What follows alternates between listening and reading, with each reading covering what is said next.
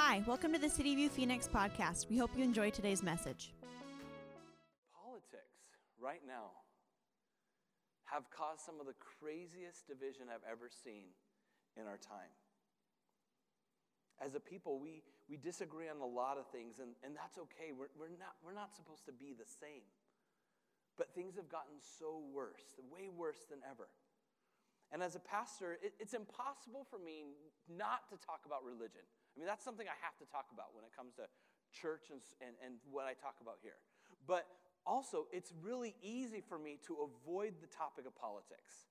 I, I like to stay as neutral as I can here and not use this platform and this stage to persuade anybody to go into any direction. One, it's, I, you, you have to be careful with doing that. But two, it's not my place. But when when the idea of politics and religion intersect with Jesus' heart, as a pastor, I have to. I have to come up and I have to bring and, and, and speak into those topics. And that's sort of where we're at today. Nothing divides like politics because nothing divides like fear. Fear makes us think if, if, the, if, if our president gets reelected, then the world's going to end.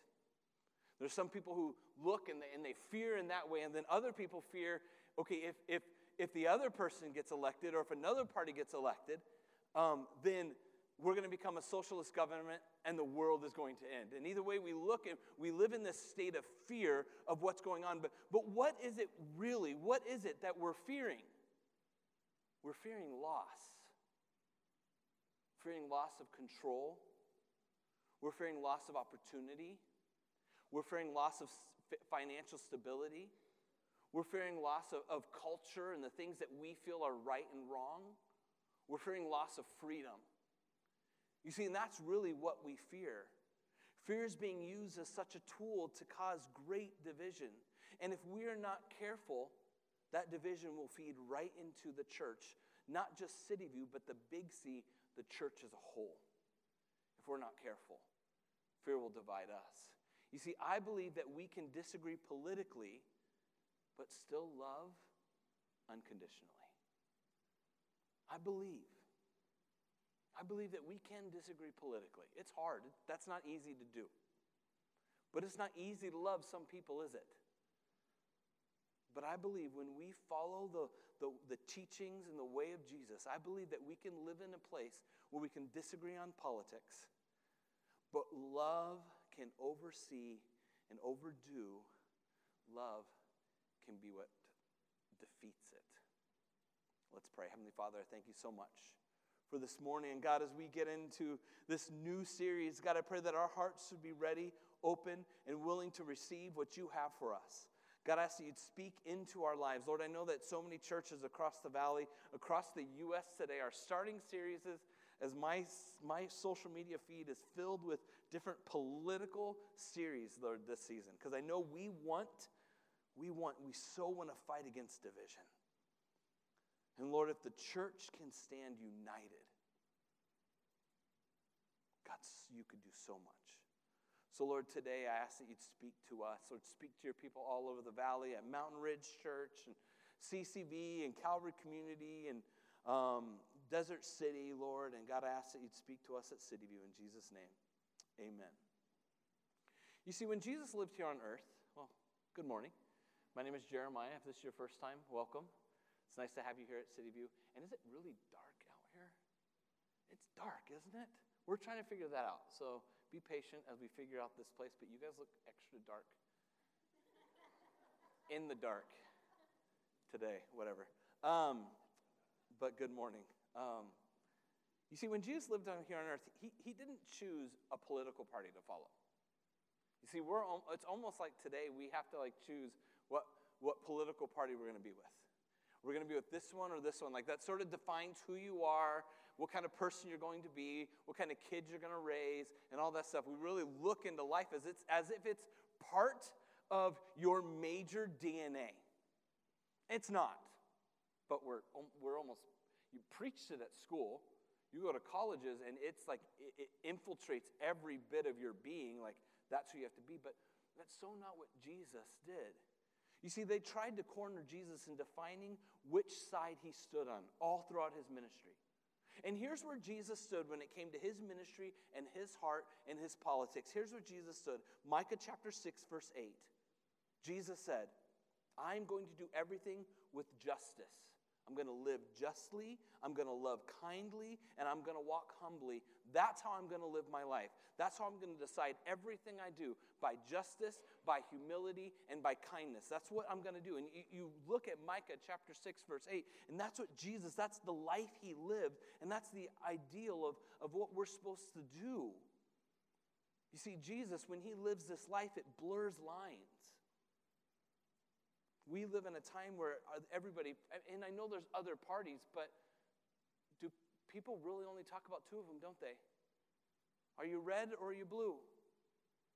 You, they look at your state and they're like, we want to turn our state red. We want to turn that state blue. We want, we need more red here. We need more blue here. And th- that's what it's come. But you see, Jesus, when you look at Jesus and what defined Jesus, the color purple defined Jesus. You're like, well, that's so convenient because red and blue make purple. But you might say, how does purple define Jesus? Well, you look at Mark chapter, I think it's Mark chapter 15. And they put a robe on Jesus. Do you remember this? Right before he dies. They put a robe on Jesus, mocking him as king. But do you remember what color that robe was? It was purple. You see, purple all throughout Scripture symbolized royalty, symbolized a king, symbolized something, something that set somebody apart different than everybody else. You see, Jesus that's who he is. He's one that blurs those lines. He doesn't want to define you can you are either this or this. He's like, you're with me. That's where you are. And that's where Jesus wants us to stand. See, are we willing to follow Jesus even when doing so creates space between our political preference and our candidate? Are we willing to follow Jesus? And I know some of you are like, where do you stand, Jeremiah? I'm standing right here on the Word of God. That's where I stand. That's where I stand. That's what guides my votes. That's what guides my heart. This guides my heart.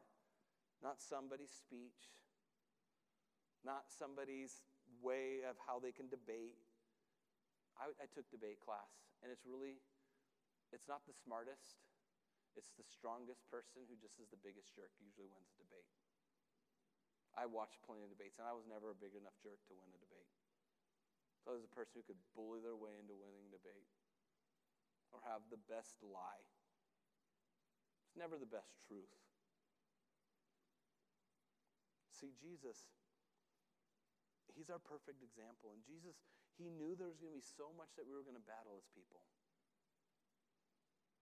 So, what can we learn from Jesus? What was Jesus' heart for us?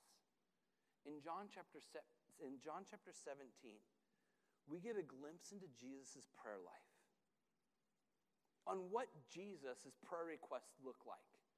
Can you imagine, like, if Jesus, eh, you know, have you ever been in, maybe some of you are new to the whole church thing, and well, there, there, are some, there are circles where you can get in, and there's some ladies, there are some people and ladies in the back that if you have any prayer requests, they'll come to you. And, and so usually when we come with our prayer requests, usually it's about, well, I've got an uncle who's sick. Or, I, you know, I've got this, that's, I, I you know, we've got, usually it revolves around sickness. And I remember one pastor said, I I get that we pray for sick people, but here's the reality they're either going to go to heaven or hell. So, why are we praying that people get better when we should be praying for the souls that need to be saved? I was like, dang, you're mean. And he was telling me how he did this in a prayer meeting that he was leading. He goes, Everybody's prayer request is about sickness. He goes, But are those people believers? Yeah? Well, why do you care? I know you love them, but if they die, where are they going? Somewhere better than here. Are those people believers? No. Then why are you praying they get better? You need to pray and their soul gets better because that's way better. And so we get a little glimpse into Jesus' prayer life and what Jesus' prayer request would look like. Have you ever thought what Jesus' prayer request might look like for you and I and for the world? Well, Jesus, he, he gives us that, and it starts here in John chapter 17, verse 1. And it says, if you have your Bibles, turn there. If you don't know, they're on the screen. If you have the YouVersion Bible app on your phone, you can go to CityView PHX, CityView Church, um, and you'll, you'll find it right there. It should be somewhere. If you have your location settings on, you'll be able to follow all my notes and all the verses right there. And Jesus says this Father, the hour has come. Glorify your Son, that your Son may glorify you. What I love is Jesus says, Father, glorify your Son. We stand on the other side of that glory. We stand on the other side of what Jesus is praying for. You see, when Jesus says, glorify your Son, we know what he's talking about. Some of you are like, what's he talking about? Jesus, when he says, glorify your Son, he's talking about the betrayal that's about to happen. He's talking about the crucifixion that's about to happen. He's talking about the death that he's going to do, that he's going to die on the cross. When he says, glorify yourself, glor- what, he's talking about is, God, be glorified in the life that I'm about to give. Glorify in the death that I am about to do on the cross. Glorify in the resurrection that, that's about to happen. You see, God looks forward to this moment. God is looking forward to this moment of Jesus dying on the cross when everybody else would be turning their backs. God's looking forward. Jesus says, God, the hour has come. People all throughout the book of John, it talks about the hour. Jesus says, It's not yet my hour. My time has not yet come.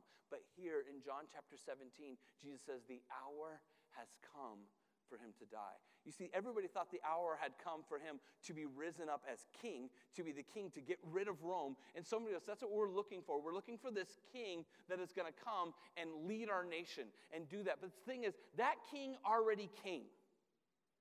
And that king lives in you and is empowering you to take his kingdom everywhere. Not a president, not a senator or a congressman or woman, none of those. He is looking for his people. God wants his people to live like him in a nation that is broken. And I think if the church actually did and lived like God wanted us to live, so many of the problems that we vote for, that we're trying to solve, would be solved not by a politician, but by you loving your neighbors, which I'm getting into next week. So, sorry, it's a little side.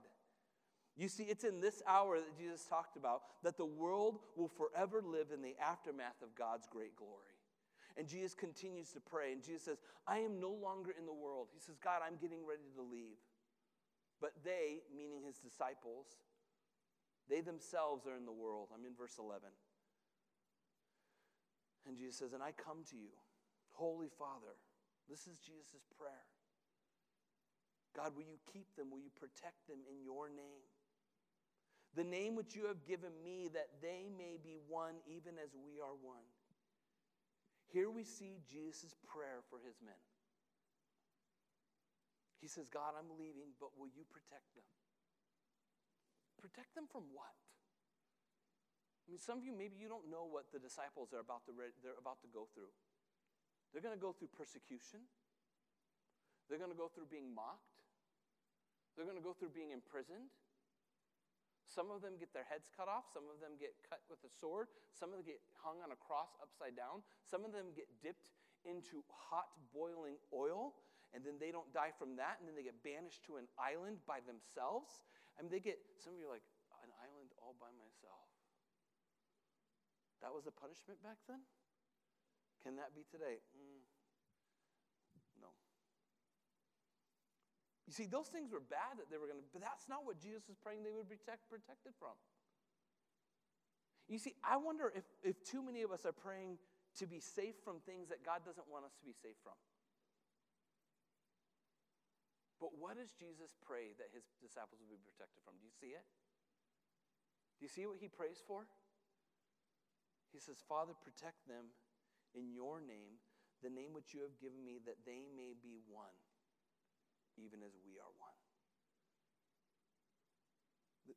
This was Jesus' one prayer request for them unity, protection from division. Protection from division. That's what Jesus, as he looked to the future and what was going to come after his disciples, he knew, okay, they're going to be beat up. He knew that they were going to be attacked. He knew they were all going to die of some way. He knew all that was going to happen. He didn't say, okay, God, please give them an easy life. Please, God, let them, when they die, let them just die of old age and just fall asleep one day. No, he doesn't care about any of that. He says, God, protect them from division. God, let them be one as we are one. God, please protect them. And then Jesus, he continues his prayer. And, and look at what else Jesus prays. Verse 20, he says, But I do not ask on, on behalf of these alone, but for those also who will believe in me through their word. The New Living reads verse 20 like this I am praying not only for these disciples, but, for, but also for all who will ever believe in me through their message. Jesus' prayer was not limited to those men around him in that moment, but for all who will believe. That means for you, for me. Jesus prayed for those things. Jesus' prayer was for us. And what does Jesus pray? I'm sure it wasn't what you and I pray for ourselves. Because I, I think we pray too many times for safety. I know I do. I pray for my kids and I pray that God would keep them safe. And I've been trying to change that prayer. Because I would rather my kids be reckless. Not necessarily just on their bikes and skateboards and those things, but, but live a life that takes, takes risks. I was talking to a friend of mine and I was asking him why he never went and planted a church. Because I'm like, God had a call in your life. Why didn't you? And he said, To be honest, I was too scared. I wonder how many of us are missing out on things because we're too scared. And I, not everybody's called to plant a church, but if you feel that call in your life, that God is calling you to go do something like that, please talk to me because we are a church planting church. We are a church plant and we want to send out more church plants. I want to see this valley come to know Jesus. That's our heart. We want to reach the valley for Christ, and it's never, ever going to be done by one church. It is going to be done by the capital C, the big church, and people going out and planting churches. That's how it's going to happen. But so Jesus, he prays for this group of people, and he prays, but God, I, I do not ask on their behalf, but God, I, I ask on those who will believe because of this message. And Jesus says, verse 21, that they. This is the beginning of his prayer for them, that they. Now, who was the they in the first century church? Who was the they? The they were Jews and Gentiles. The they were, rich and poor. The they were slaves and free. The they were soldiers and tax collectors. The they were the educated and the homeless the they were the refugees. That's the they. And Jesus prays that they. What, what, what, what does our they look like? Our they is, looks a little different. Are they maybe it's the, it's the Democrats and the Republicans and the Libertarians and the, everybody else? Are they as the, is the black, brown, red, yellow, and white? Are they as the rich and the poor and the middle class and the single and the married? That's, that's are they. And are they continue can be divided, can continue to be just described there, they. And Jesus says that they. Well, what does he pray?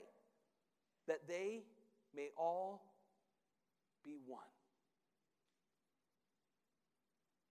That was Jesus' prayer for you. That you would be one. Not that you would be red or blue, not that you would be rich or poor, but that you, as believers in Jesus Christ, would be one. And I wonder how much of it breaks him when he sees us so divided. over a temporary fix that only lasts four to eight years. Jesus says, God, I pray that they would be one. You read that verse, verse 21? That they may be one, even as you, Father, are in me and I in you, that also that they also may be in us, so that the world may believe that you sent me. This is, this is a huge ask of Jesus that they would be one, a huge ask. There's been there's books I read, books about leadership. There's a book, um, it's, it's by, uh, what, what's his name now? Um, he's a pastor, but I believe he got it actually from Good to Great or Bigger, or I can't remember what it's called right now, but it's, it's this phrase called having a BHAG. Have, do any of you know what a BHAG is? Who knows what a BHAG is? Raise your hand. So most of you don't. Here's a BHAG. A BHAG is a big hairy, audacious goal. That's a BHAG. If you don't know that, memorize that term because we need those. I remember we were at a, min, uh, uh, marriage retreat, and I think you guys had some crazy BHAGs. You want to get an RV and like travel the United States when you retire. Like that's a BHAG. I look at that going, man, that's gonna. I mean, I don't want to just travel in an RV. When I picture an RV, I picture like fancy RV.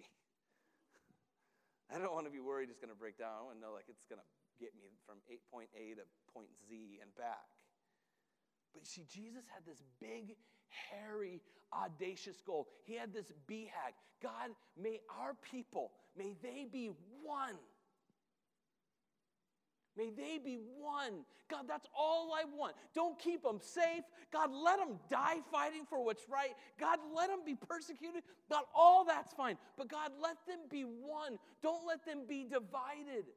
This is Jesus' His prayer for you. It's for me that we would be one just like He is one with His Father.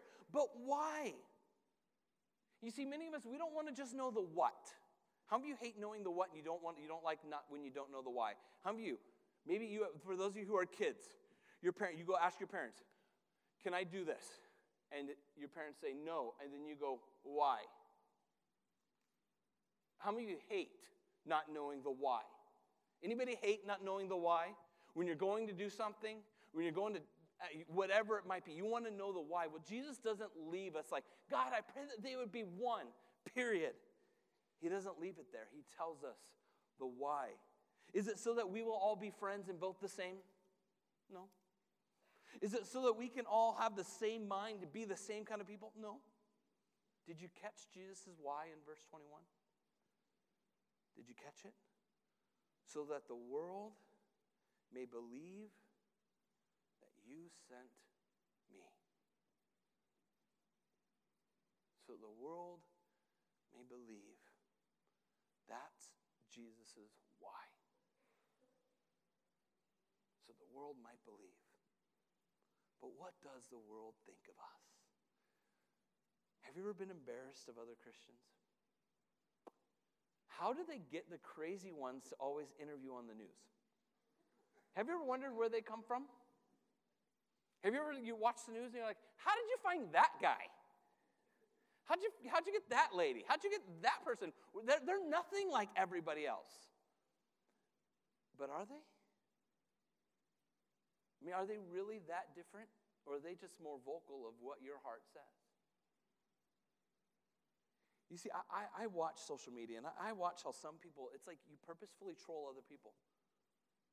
Your social media, what you post, is purposefully to point, poke at a hornet's nest. I love, you know, I don't know if you watch America's Funniest Home Videos. We like to watch those as a family. They're just funny and you laugh. But watching those guys who purposefully poke at a, a, a wasp nest, I don't know if you guys, maybe you watch The Office. If you do, fine. If you don't, and you judge me, fine, you can judge me. There's an episode where I believe it was Andy. No, it was not. It wasn't Andy. It was like a worker.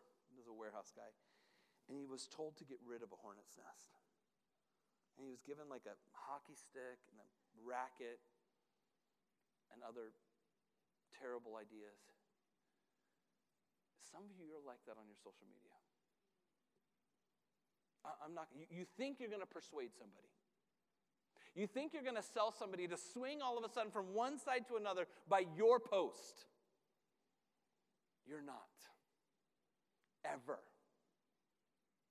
going to change somebody's mind. You're just not. But you want to know how you can change their mind? Jesus tells us.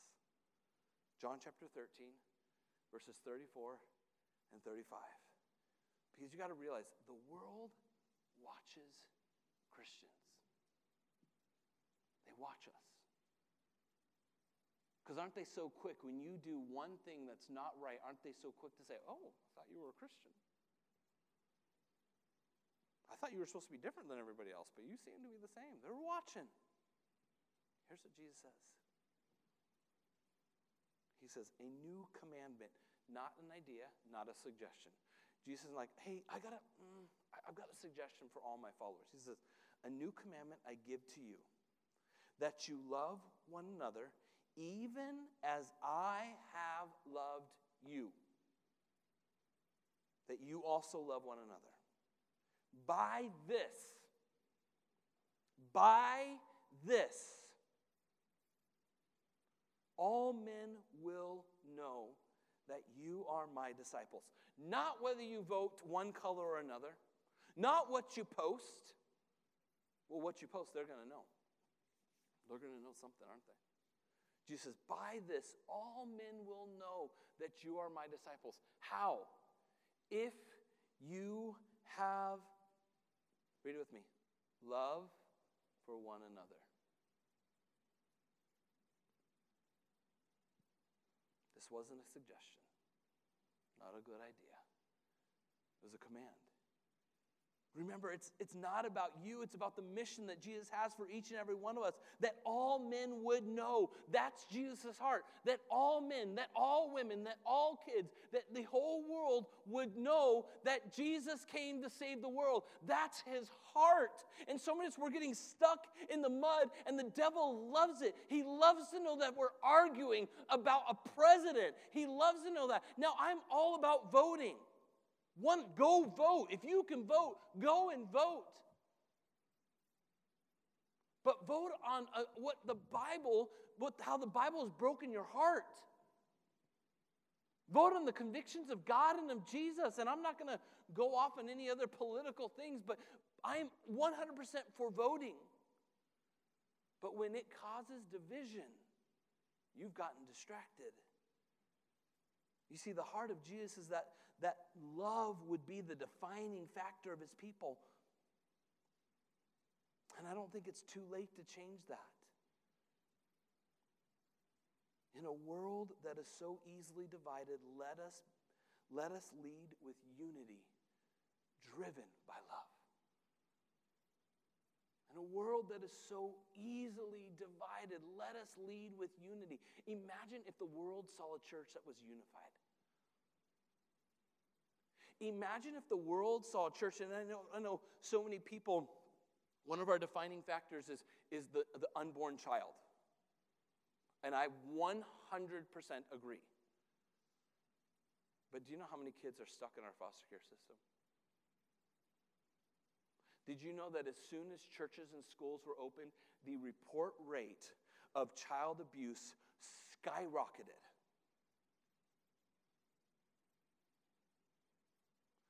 So I agree, yes, we, we vote according to will somebody save a child's life?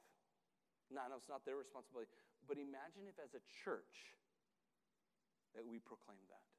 But see, so many times what happens is when, when maybe an, an, an, a mom who maybe you find that's unfit to be a mom, or maybe a mom who's got pregnant and she didn't want to, and the reason why she's thinking about that abortion is because she knows the moment she tells her parents that she's pregnant, they will shame her. Imagine if love was our first response. So people didn't have to fear if they knew that, well, there was a place, if they knew that the kids weren't going to be stuck in some home that maybe is more dangerous than them, but there were homes that were full of love and grace and Jesus. You see, in a world that is so easily divided, let us lead with unity, driven by love. And look, let's look at Jesus' prayer as he continues. He's, it, let's, at verse 22 of, of John chapter 17, he says, The glory which you have given me, I have given to them. Again, look at what Jesus says, that they may be one just as we are one. I and them, you and me, that they may be perfect in unity, so the world may know that you sent me and loved them even as you have loved me. Jesus' prayer that they, that we would be perfect or complete in unity. That we may be complete in our unity, led by love, unified in Christ. You see, Jesus has big dreams for his church, for his people. I think Jesus believes more in us than we do in ourselves. I think Jesus sees more in the hope that we have than we realize we can take. I think there is something in us that Jesus sees that we just can't crack. You see, we are distracted with making earth more home than Jesus ever intended it to be. You see, earth is meant to be like a hotel room. That you're never, unless you're living that sweet life of whatever that TV show is called. But picture a hotel room that, I mean, it's not like the Arizona Biltmore or the Grand Wailea. It's like Motel 6. Sometimes it gets upgraded and you get a new flat screen TV, but you always live a little scared that somebody might break in. That's earth.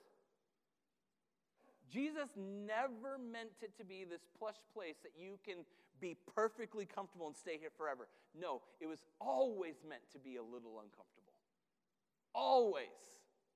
But I think too many of us have tried to make this the most comfortable place.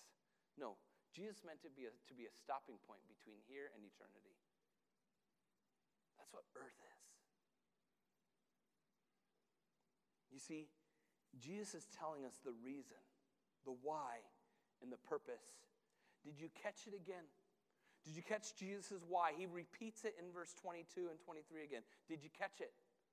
He says, so that the world may know. You see, that's Jesus' heart that we would be unified and in our unity and in our love for one another, that the world might know Him. You see, I think when the world looks in at the church sometimes, now I'm, I'm biased. I think you guys are amazing. I think some of us, we need to chill a little bit, but I think for the most part, the world's amazing. We're, we, uh, you guys are. But I think we could always be better. I don't want to ever get to a place where I think I'm okay. I want to always get better and better and better. Better at my craft of speaking, better at my loving of people, better at my being unified. And, and it's hard. One of, my, one of my very best friends politically, we are so different. And I didn't get him. And I remember younger, I just was like, dude, don't you care about kids and unborn babies? He's like, yes, I do. And I know he does. But where we stand and how, and I, I and I don't have to understand.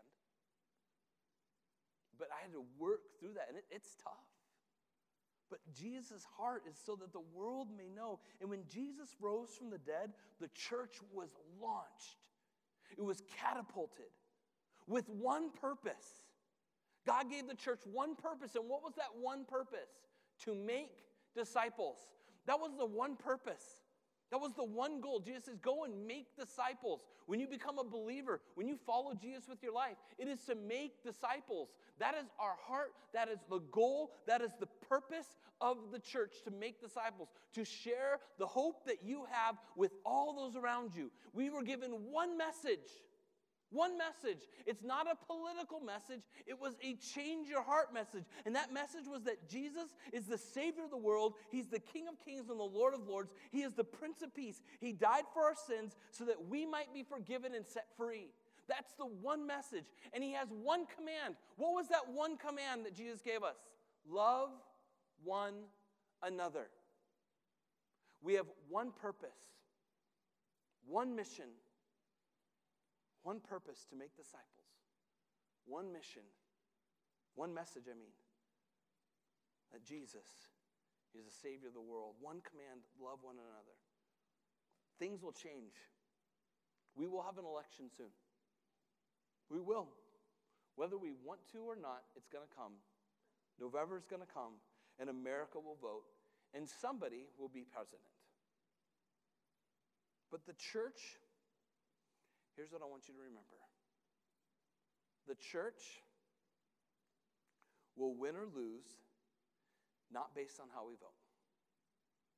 The church will win or lose based on how we behave between now and then and after.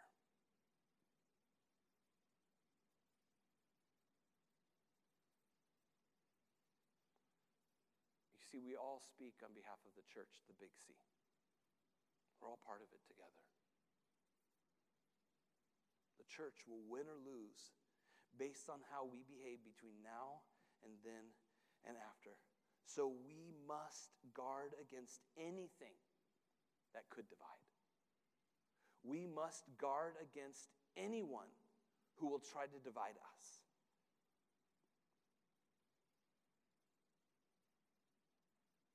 You know, if you look, God used a small group of men and women to change the world. A small group. In the room, when Jesus came back and his Holy Spirit filled the room, there were 120 people in that room that changed the world. One man, Peter, preached one message, and over 3,000 people came to know Jesus. One man, one small group. Imagine what God could do with a room like this if we surrendered to unity and love. Imagine. Can you imagine with me what God could do? I love to imagine things. I love to think how things could get better. Can you imagine with me what this world would look like if just a room like this focused on unity and love?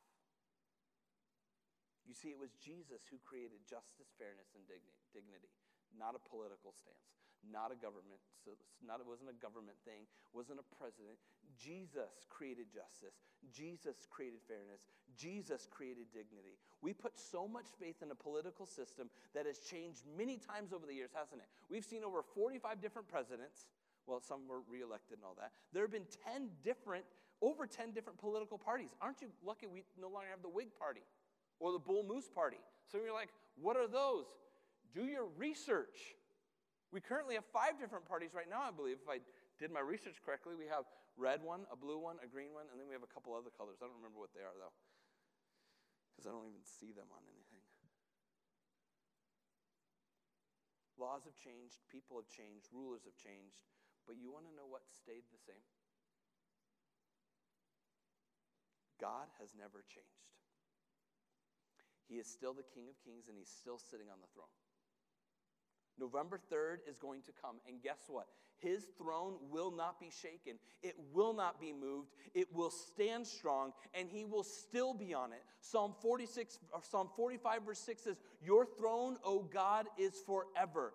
Psalm 103, verse 19 says, The Lord has established his throne in heavens. We do not have to worry or fear after that day. We don't have to worry about that. God will still be on his throne, and his throne will still be a good and safe place, and it will stand forever. Nobody can take him from it. After that election on November 3rd, God's not going to go, oh, dang, I don't know what to do next. God's not going to go, oh, the United States is going down the drain. He already knew that was going to happen. The United States is not God's saving grace, Jesus was. That's, we all think it's the United States, that we're the saviors of the world. No, Jesus already did that. And if we're really going to look and think, I think the U.S. has some of the weakest Christians. We're some of the laziest, most comfortable. You go to India, some of these other countries where they're persecuted every day, their faith, I've been there. I mean, their faith just to eat some of the food, I'm just like, wow, your faith is so strong. Their faith is amazing. You see, we are to love, we are to live in unity. As we live in this tension, because there's going to be tension, isn't there? I'm sure some of you are experiencing in your families on my street. I've got one neighbor, they've got a Biden flag, another neighbor, they've got a Trump flag. And I'm just going, I wonder if they're friends. I don't know. They're a few, quite a few houses down.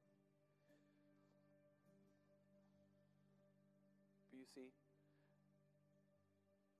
let us pray for oneness.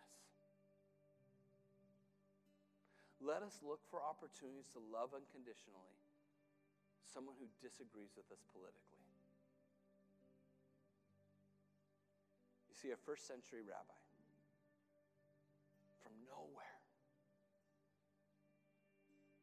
he was in the middle of a hot desert with 12 raggedy young men.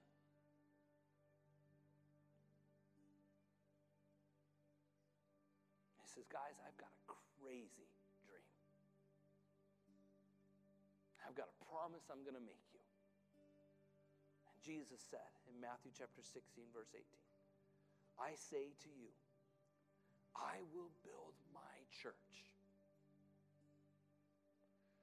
And no political party or nothing. He says, I will build my church, and the gates of hell and Hades will never overpower. Never overpower it. Nothing will stop Jesus from doing what he wants to do through his church. Nothing. Remember, the church is the hope of the world. The church is the hope. The church has the hope of the gospel, not some, not some nonprofit. And I know we love nonprofits, but nonprofits, some of us, we serve so much with nonprofits, they're never going to change the world. God says the hope of the world is in the church, and nothing's going to stop it. Jesus said it, Jesus meant it, and we get to live in it. This promise. It's crazy that we are living in this promise today that this church was not killed, was not destroyed. So, let us disagree politically. It's okay that somebody might think different. And I know it's hard for some of us to understand how one side thinks over another. I get it. But let us love unconditionally. And let us pray with unity. Most importantly, do not miss next week of talking points. Invite your friends, invite your family, invite people as we continue to walk in this tension of politics now. See, one way that we can celebrate unity and diversity is by serving together. You're like, oh, Jeremiah, this is another ploy. No, Jesus' example was his 12 disciples. And what did they do? Did they go and serve all the undeserved donkeys of his time? No. Did they go and volunteer at random things? No. What, what did they do? They went wherever he went, and they loved the people, and they served together. And who were the disciples? You had a terrorist. You got had a guy who was a zealot, Simon the Zealot. That means he was a terrorist. That means he, he did things that we would probably not do, Simon. You had these political guys that were more in the political realm. You had guys that were that were worked for the government. You had guys who were fishermen and contractors and all these things. You had all these guys who worked in all these ways, but how did they find unity? How were they able to do things together? They served the Lord together. So I want to invite you. If you call City View home, join a team. Because there's no better way to see unity happen than when we serve together. How can you do this? You go sign up on the you can sign up on the app, the website, you go in the back here to our Connect Center. But don't miss it.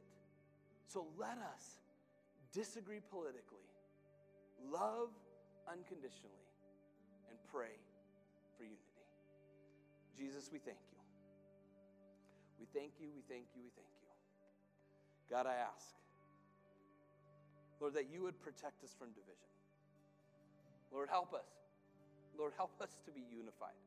Unified in you, the one, the one mission, Lord, one purpose, that your kingdom of disciples would be made. One message, that you're the Savior of the world. One command, one command, that we would love one another. Thanks for listening. For more information, check out our website at cityviewphx.com or download the CityView app on the App Store.